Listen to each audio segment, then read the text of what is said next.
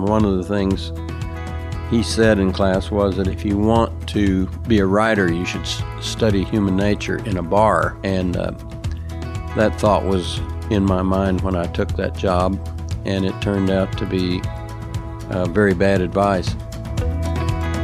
I'm Paul Hastings, and you're listening to Compelled, a weekly podcast with unique stories from the kingdom of God told by the people compelled to live for Him.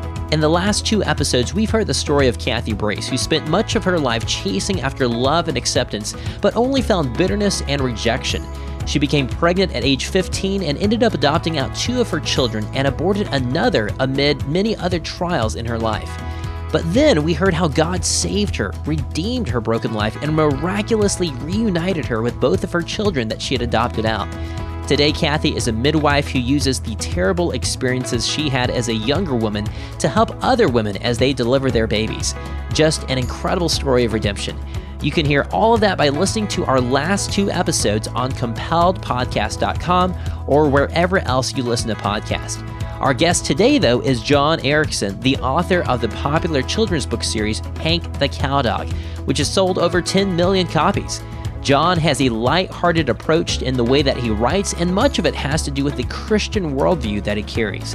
But before he became an acclaimed author, John would have to understand that God had a plan for him that was very different than his own. That story coming up right after word from today's sponsor. Before we jump into today's story, let me just clarify that this is definitely a change of pace from our last two episodes. We had some pretty heavy material in those last two, so we wanted to make sure that we followed up with something a bit more light-hearted. And light-hearted is a great way to describe John Erickson. I've known John for about five years, and he always has a twinkle in his eye and a sharp wit, which in retrospect makes him the perfect author for the Hank the Cowdog series. I read a lot of Hank the Cowdog books growing up as a kid. They aren't explicitly Christian, but they carry a Christian worldview, which in today's world of children's literature is increasingly rare. And a Christian worldview was an integral part of John Erickson's life growing up, which also played a role in his journey to becoming an author. I was raised in the small farm and ranch community of Perryton, Texas, which is the farthest north county seat in Texas, up uh, about halfway between Amarillo and Dodge City, Kansas, and uh, a very unlikely place for an author to get his start. And I grew up on my mother's stories, and they had a uh, much more profound effect on me than I ever would have dreamed. When I was five years old, my mother told me that God had given me a gift, and she didn't know what it was but she thought that I had a gift, and she said, You better take good care of it, honor it. My mother came out of an oral tradition of storytelling, which is uh, the ranching tradition is, is a strong oral tradition even to this day, uh, in spite of cellular phones and uh, computers. Country people still tell stories when you find them at uh, a wedding or a funeral or a, a prairie fire, Fourth of July picnic. They tell stories, and that's a tradition that I I came out of. And nobody in my family did much writing. They were uh, they spoke impeccably grammatical English and were fanatical about it. We were not allowed to uh, misuse the English language in my home. We were always corrected. Um, my people wrote good letters. They could quote and often did quote the King James Bible, hmm. but they they didn't write or even think much about writing beyond writing letters. So there was no literary tradition in my family, but there was a reverence for the written word. Much like the people he grew up around, John enjoyed listening to and telling stories, but he didn't have much interest in writing until his senior year in high school when he was assigned to write a poem for his English class. John made a surprising discovery.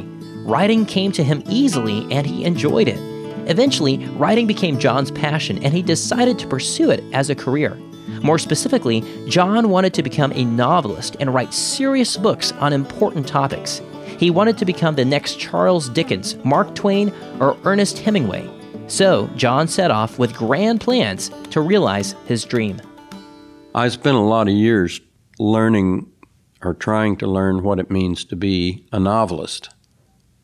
I didn't know anyone who, who wrote novels when I was in college.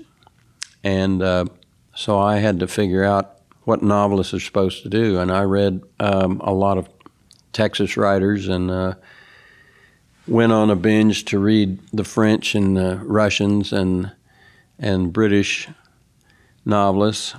Went to the University of Texas and got a little bit of book learning that I wouldn't have gotten otherwise, and uh, went two years to Harvard Divinity School, and uh, there made the startling discovery that I would not end up in New York or Boston because I just did not belong there, and uh, it took me a long time to accept that. I had supposed that success for a small town Texas kid was to leave and never to go back, and uh, in many cases with other writers, that's the way it's been, but it was not that way with me.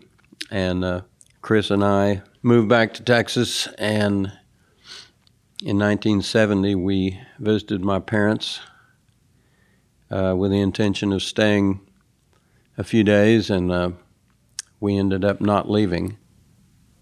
By this point, John had been married to his wife Christine for a few years, and John's plans to become a great author had definitely not gone the way he had expected.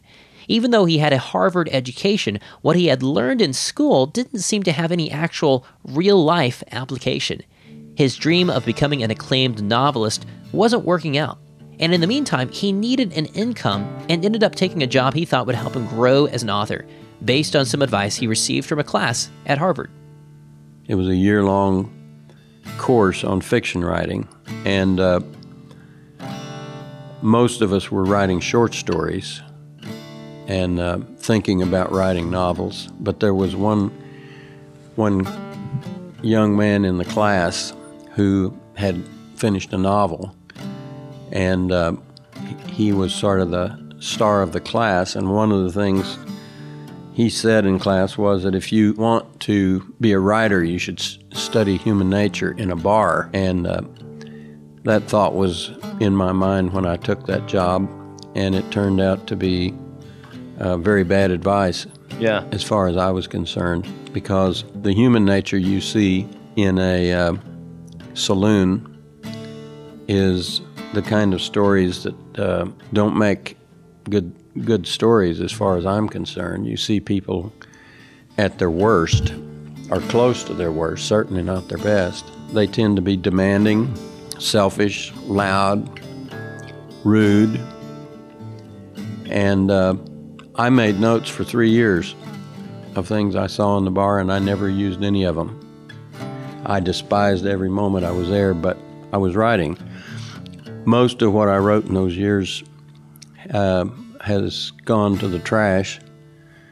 But I was able to do the work for my the first book I had published, which is uh, called Through Time and the Valley. It's a it's a historical book about the Canadian River Valley in the Texas Panhandle. Nothing much had been written about that part of the country. It was a big it's a big wild, empty country that was full of adventure stories, and I spent um, a little more than a year gathering those stories and uh, then strung them together on a 140 mile horseback ride down the river. Wow. And uh, that's one thing I did accomplish while I was working as a flunky bartender. If you want to find good stories, go to places where people are working.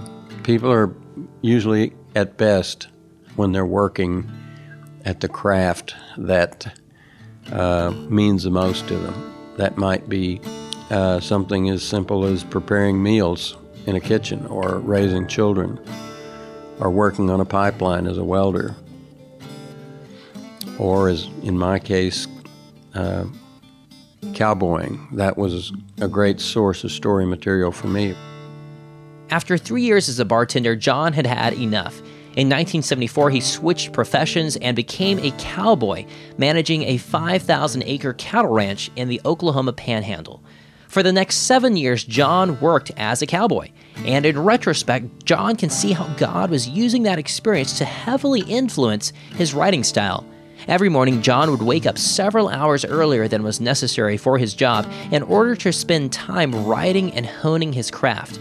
He studied other authors, dissected their stories, attended writing conferences, and submitted hundreds and hundreds of story pitches to publishers. These in turn resulted in a mountain of rejection letters, probably over a thousand. One editor's rejection letter especially stood out when it said that his particular novel submission had, quote, too much integrity and not enough sex. Apparently, John's Christian worldview wasn't welcome with mainstream publishers.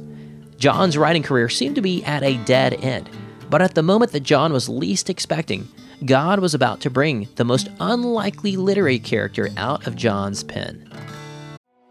As a teenager, I had so many friends whose lives were transformed by attending a Worldview Academy leadership camp. For many of them, it was the highlight of their summer because it was such a spiritually engaging experience. And today, Worldview Academy's mission continues.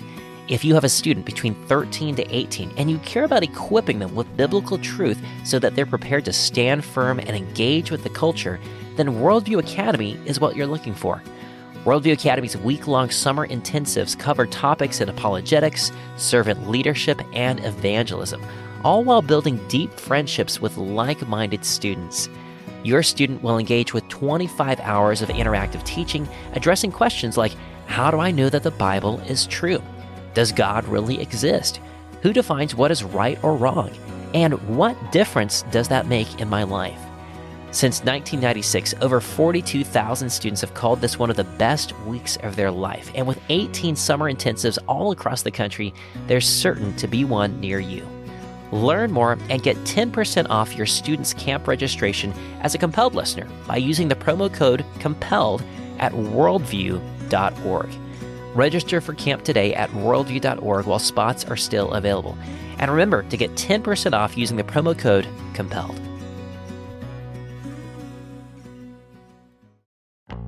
If you like to stay up to date with current events, then you'll especially appreciate another podcast I enjoy called The World and Everything in It. It's a daily news program about 30 minutes long, delivered every weekday morning by Christian journalists from around the world. And they aren't just rehashing the current headlines, they're actually doing investigative, boots on the ground journalism while providing biblical cultural analysis. I started listening to their show about five years ago when we first launched Compelled. And since then, they've become one of my go to sources for understanding current events from a biblical perspective. But they pull no punches. In fact, they tell the facts just as they are, even when it requires sharing uncomfortable truths. Maybe that's why they're one of Apple Podcast top 100 news programs. Join me and thousands of other Christians from around the world who listen to The World and Everything in It. Just search for The World and Everything in It in your podcast app or visit WNG.org.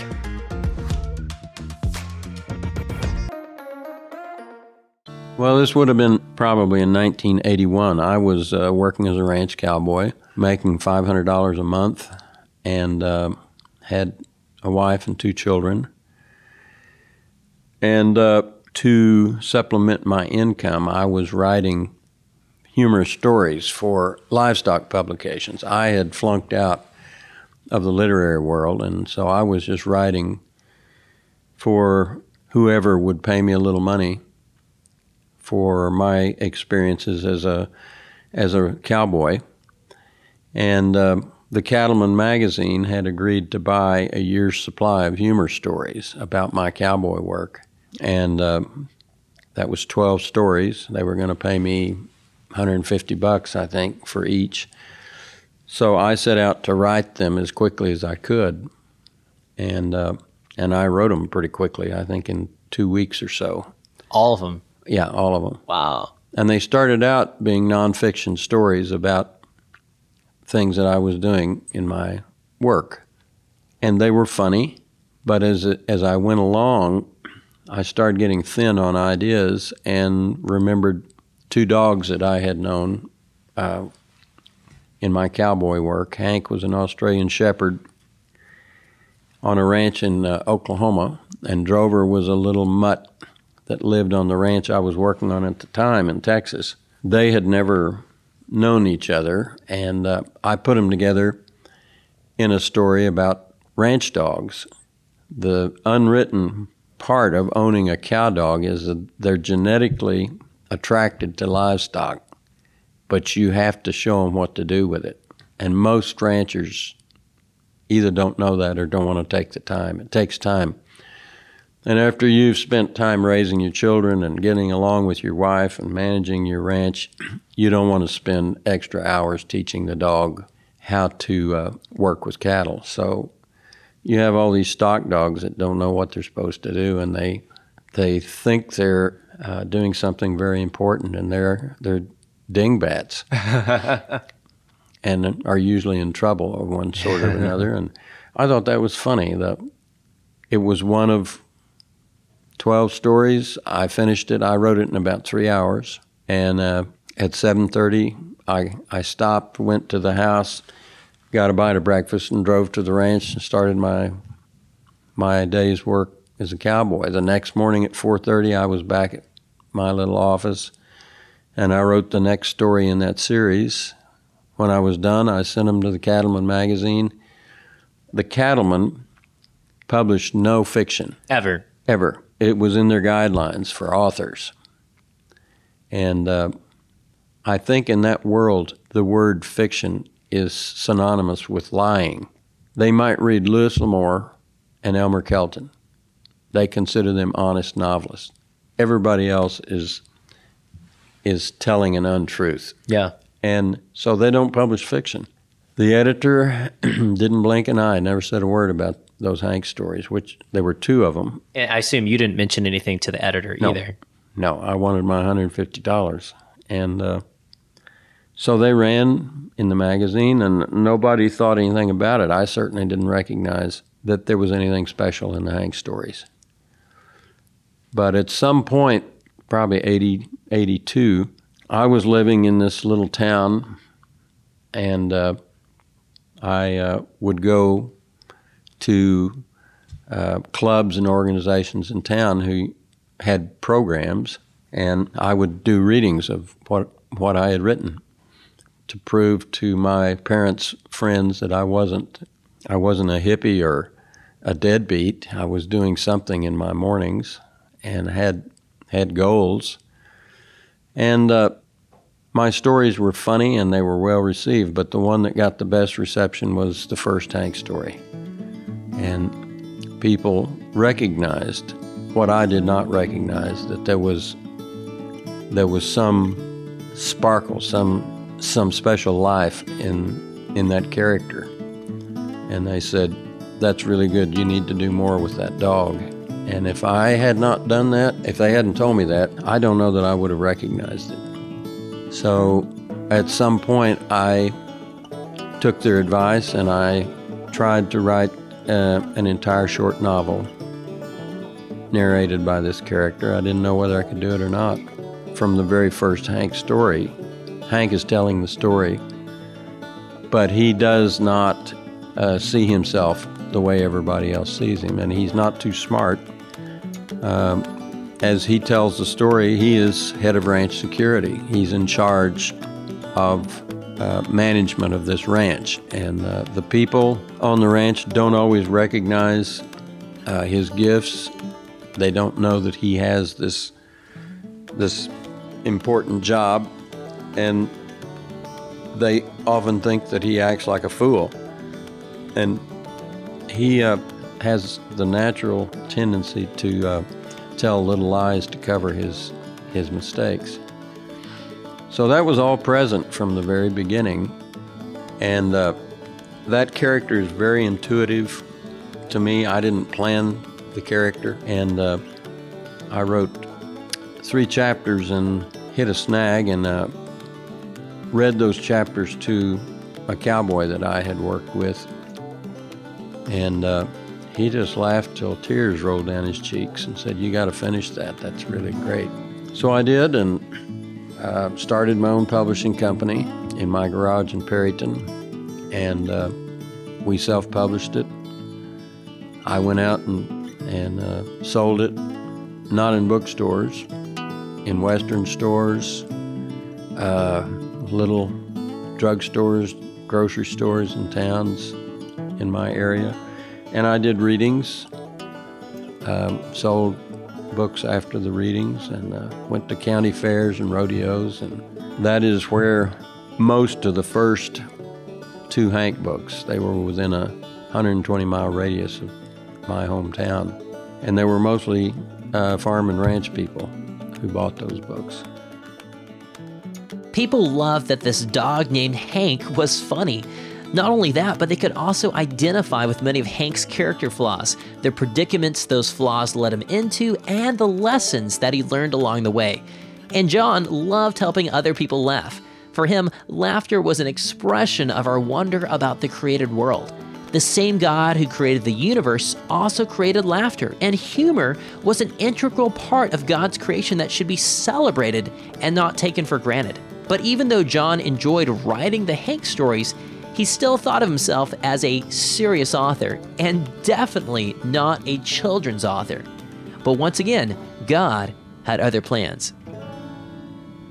The stories are very subtle, and uh, I would never have predicted that children could understand the character. I have a lot of wordplay in the stories. That's one of the things I loved about Mark Twain is the way he used dialect and the way he played with language. And uh, Mark Twain was the one author I enjoyed reading when I was in the fourth grade. And uh, his fingerprints are all over the Hank books.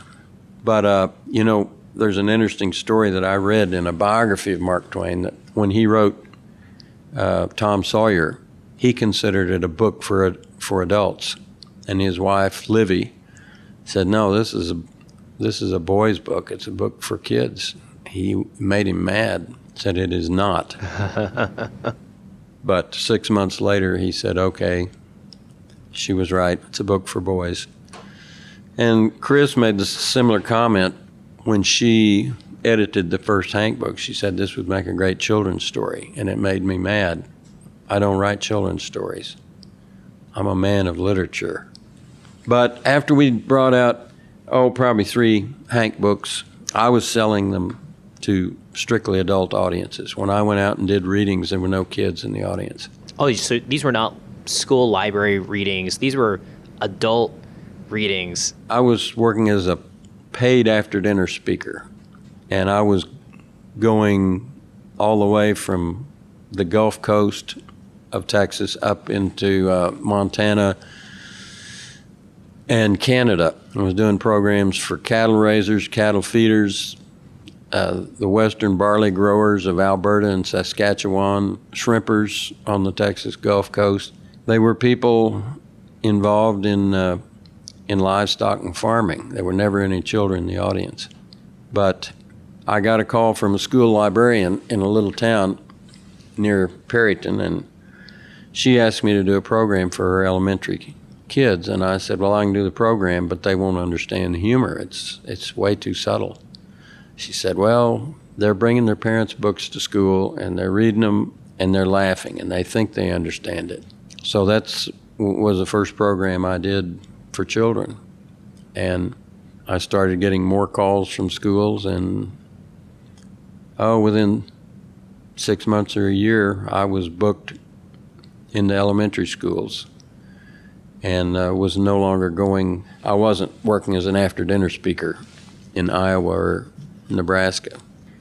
And I uh, stopped arguing with the librarians. Okay, I'm a children's book author. and it was really a better place to be than where I had uh, thought I wanted to be. Children's book market, it's uh, it's a very good place to be in in terms of book sales because when kids are in oh fourth grade, their parents are very interested in them learning how to read, and they they buy books. And when I go to these home home school conventions, I meet uh, mothers and and uh, fathers and sometimes kids who talk about uh, dyslexia. It's a theme that comes up over and over again. Dyslexic kids who do not read anything until they run into a Hank audio book. and they hear the story and then they follow along with the words and it, it gets them started writing. Wow. I don't know that I was dyslexic. The word didn't exist when I was growing up, and uh, but I might have been. Uh, reading has always been hard for me, and it still is. And I write the Hank books for me first, so I make them as accessible as possible to someone who's a slow reader. Yeah. So it's another of those things that happened to me that I, I didn't plan. It's turned out much better than what I had in mind. Yeah. That's great. It's another, uh, I think, another example of like God had this bigger plan, bigger and grander than anything that you had in mind, or could have could have hoped for or aspired for. I bet. Yeah. Yep. Well, we have to remain open to the the friendly powers that are trying to push us in the right direction. Yeah. Yeah. Including God and and parents and and uh, spouses. Today, John has written 73 Hank the Cowdog books and sold over 10 million copies. And of course, those kinds of numbers naturally attract attention from the mainstream entertainment world, including Nickelodeon and Disney. Shortly after Hank began gaining popularity, John was approached by CBS about adapting the first Hank book into a standalone episode for a TV series called Storybreak. After John agreed, he was shocked at the changes CBS made in the final version that was aired on television and realized that once again his Christian worldview wasn't welcome. CBS replaced the father, mother, and son in his book with a female ranch boss and two men, the three of them all living in the same home. There was no sign of a son either. As John watched all 13 episodes in the Storybreak TV series, each episode adapted from a different children's book, he realized that only one of them depicted a traditional family with one husband and one wife. Definitely not a coincidence. Needless to say, John was not happy and didn't grant any further film rights to CBS. Today, John is still thinking about making a Hank movie someday, but for now is still going strong writing Hank stories. I asked him where he finds inspiration for each book. You love Christian testimonies. Otherwise, you wouldn't be listening to Compelled. But imagine if you could enjoy compelled stories from Christians throughout the ages, including those who've already passed away. Well, that's what our friends at YWAM Publishing are doing through their Christian Heroes book series by retelling the incredible stories of Christians like George Mueller, a man of prayer who ran an orphanage for 10,000 children in England, who trusted God to miraculously provide food and shelter for those orphans, sometimes on a daily basis.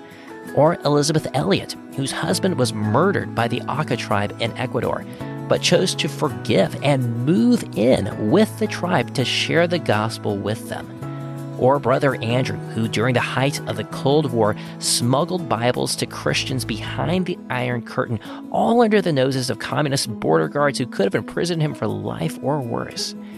These are the types of stories that YWAM Publishing is printing, and their books are written for kids ages 10 and above, but frankly, adults love them too. They've published 50 of these biographies so far, and we just partnered with YWAM Publishing to bring you five of my favorite stories. These are the Christians that have inspired my faith and millions of others for decades, which include the three testimonies I just mentioned, as well as Corrie ten Boom and Amy Carmichael. We're calling it the Compelled Christian Heroes Bundle, and I actually worked with YWAM to select these five specific stories, and they agreed to drop the price in half just for compelled listeners. So it's $30 and includes free US shipping. To buy this bundle for yourself or to give to a friend, visit compelledpodcast.com slash YWAM. That's the letters Y-W-A-M. Compelledpodcast.com slash YWAM. And trust me, if you love listening to stories on Compelled, you're going to love reading these stories too. Summer is here, and so is the chance to take a breather from school. And there's a decent chance that the subject your student is most excited to take a break from is math. But it doesn't have to be that way, especially if you're using CTC Math. Their focus is helping your student learn at the pace that's best for them. Every lesson is fully online with interactive questions and clear explanations. And their video tutorials take difficult concepts and break them down into digestible ideas. But here's the crazy part they have a 12 month money back guarantee. That's right, you can use CTC Math for an entire year. And if you don't like it, or it didn't work out for you, or if you're just unethical, which as a compelled listener, I hope you're not, then you just shoot them an email and tell them that you'd like your money back, and they'll gladly refund your entire purchase, no questions asked. There is literally no risk for an entire year. You can't beat that. Because their heart is to serve your family. That's why they sponsor Compelled, so that we can continue creating stories that will bless and encourage your family. And they want to do the same for your students' math needs. So, whether summer is a time for your student to catch up, keep up, or move ahead, CTC Math is there. Learn more at ctcmath.com. Again, that's ctcmath.com. I don't do uh, hard ranch work the way I used to. I used to love doing hard manual labor. And I, I was able to do that up to about age 69, but I think I would rather play my banjo and do Hank programs uh, for homeschool families than uh, be a heroic cowboy, although I love doing it while I could. Now my son, he branded calves yesterday. Okay. I write two books a year at a certain time of year. I I know that it's time to start another Hank book, and I usually start with uh, some something that's going on on my ranch. In the winter, it might be a storm, uh, a blizzard, an ice storm, a howling north wind, um, a fire in the wood stove. Something gives me the idea of the season. Of course, I'm I'm uh, living out on an isolated ranch with uh, one wife and two dogs, and I observe the things my dogs are doing, and that's usually where a Hank, Hank story starts. I usually don't know where the story is going to go.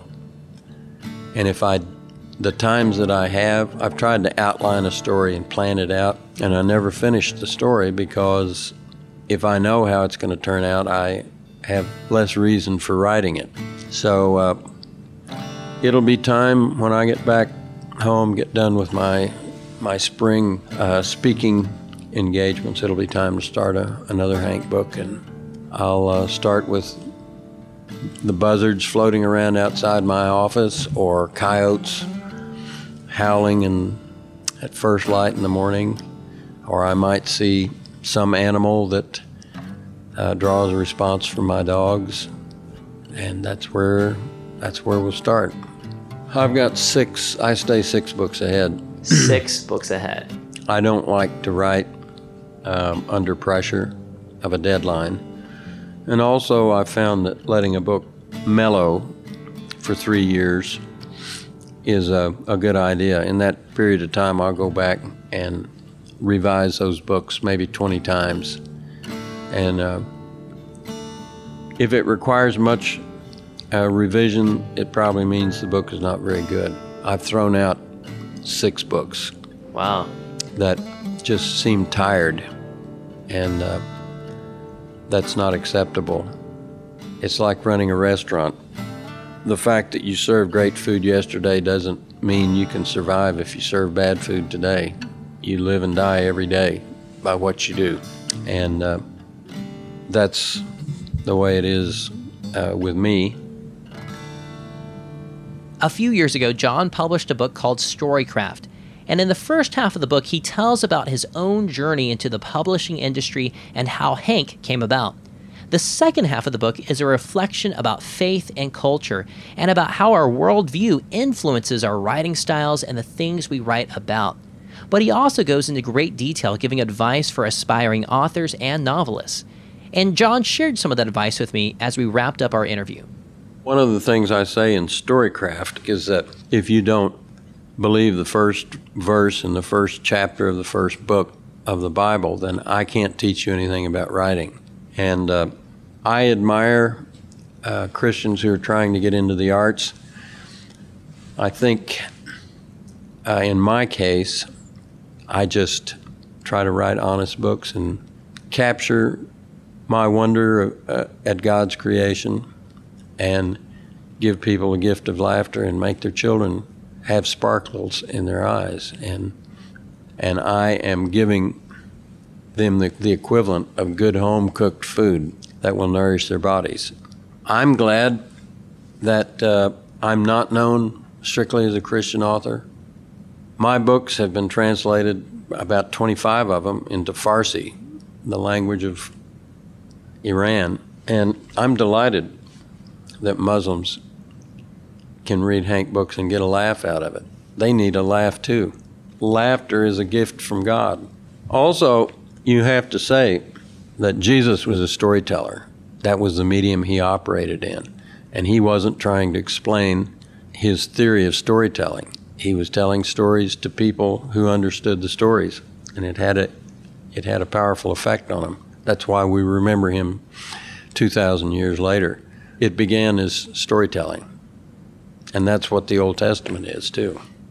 I think theologians might labor under the burden of thinking that they do have to explain everything. I don't. I just accept that this is something the master designer thought of that we never would have thought of.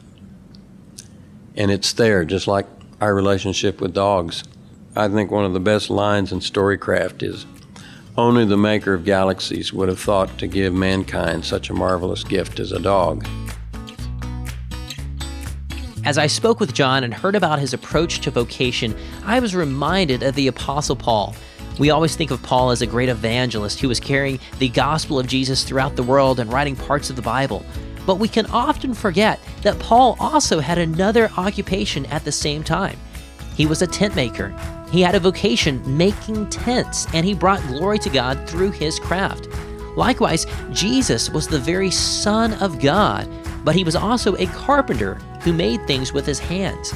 And in the same vein, whether we're missionaries in the jungles, accountants in the workforce, stay at home moms raising children, or writing books about a cow dog, God can be equally glorified in all of those things.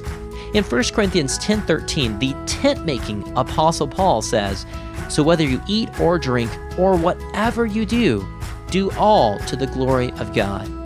You can follow John Erickson and learn more about Hank the Cowdog at his website, hankthecowdog.com. And while you're there, make sure to browse Hank's book catalog. If you've never read a Hank the Cowdog story before, then now is a great time. This week, we're also giving away three of John's books to our listeners at our website, compelledpodcast.com. We're giving away book number one in the Hank series called The Original Adventures of Hank the Cowdog. And we're also giving away the latest Hank adventure, book number 73, called The Case of the Buried Deer. And we're giving away a copy of Storycraft, which we mentioned earlier in this episode. All three books are autographed, and we'll choose a winner for each book a week from now. So to enter the drawing, just head to compelledpodcast.com, find this episode, and you'll see the entry form towards the bottom of the page. And again, you can find all of that and more at compelledpodcast.com. You can also find us on Facebook and Instagram at Compelled Podcast and on Twitter at Compelled Show. And please leave us a five star review wherever you listen to podcasts.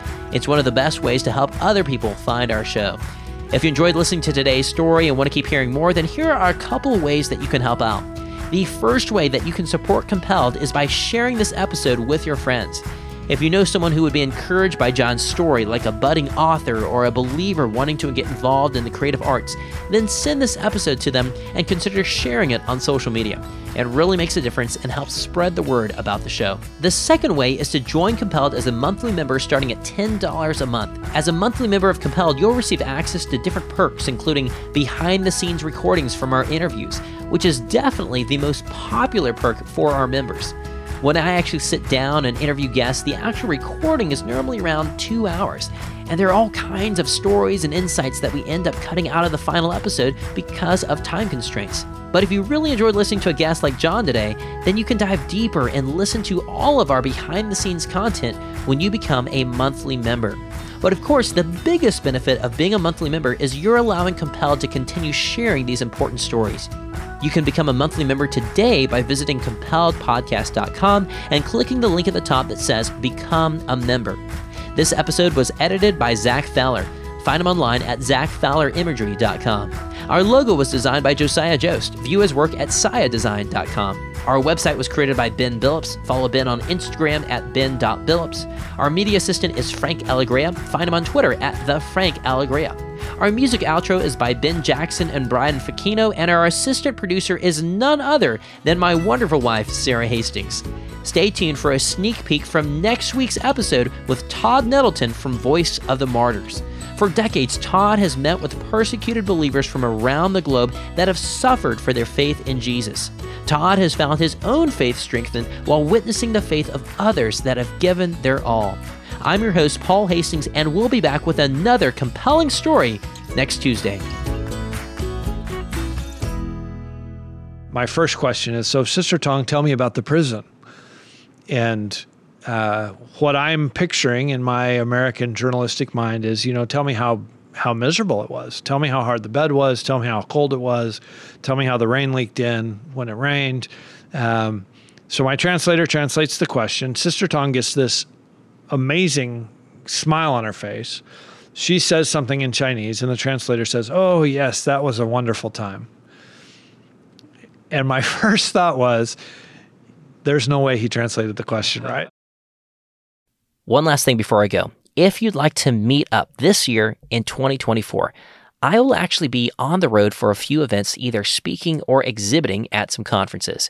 I am still nailing down all the details, but already I know that I'll be at the Texas Homeschool Convention in Fort Worth from April 18th through 20th, the other Texas Homeschool Convention in Houston from May 30th through June 1st, the Home Educators Association of Virginia Convention in Richmond from June 6th through 8th.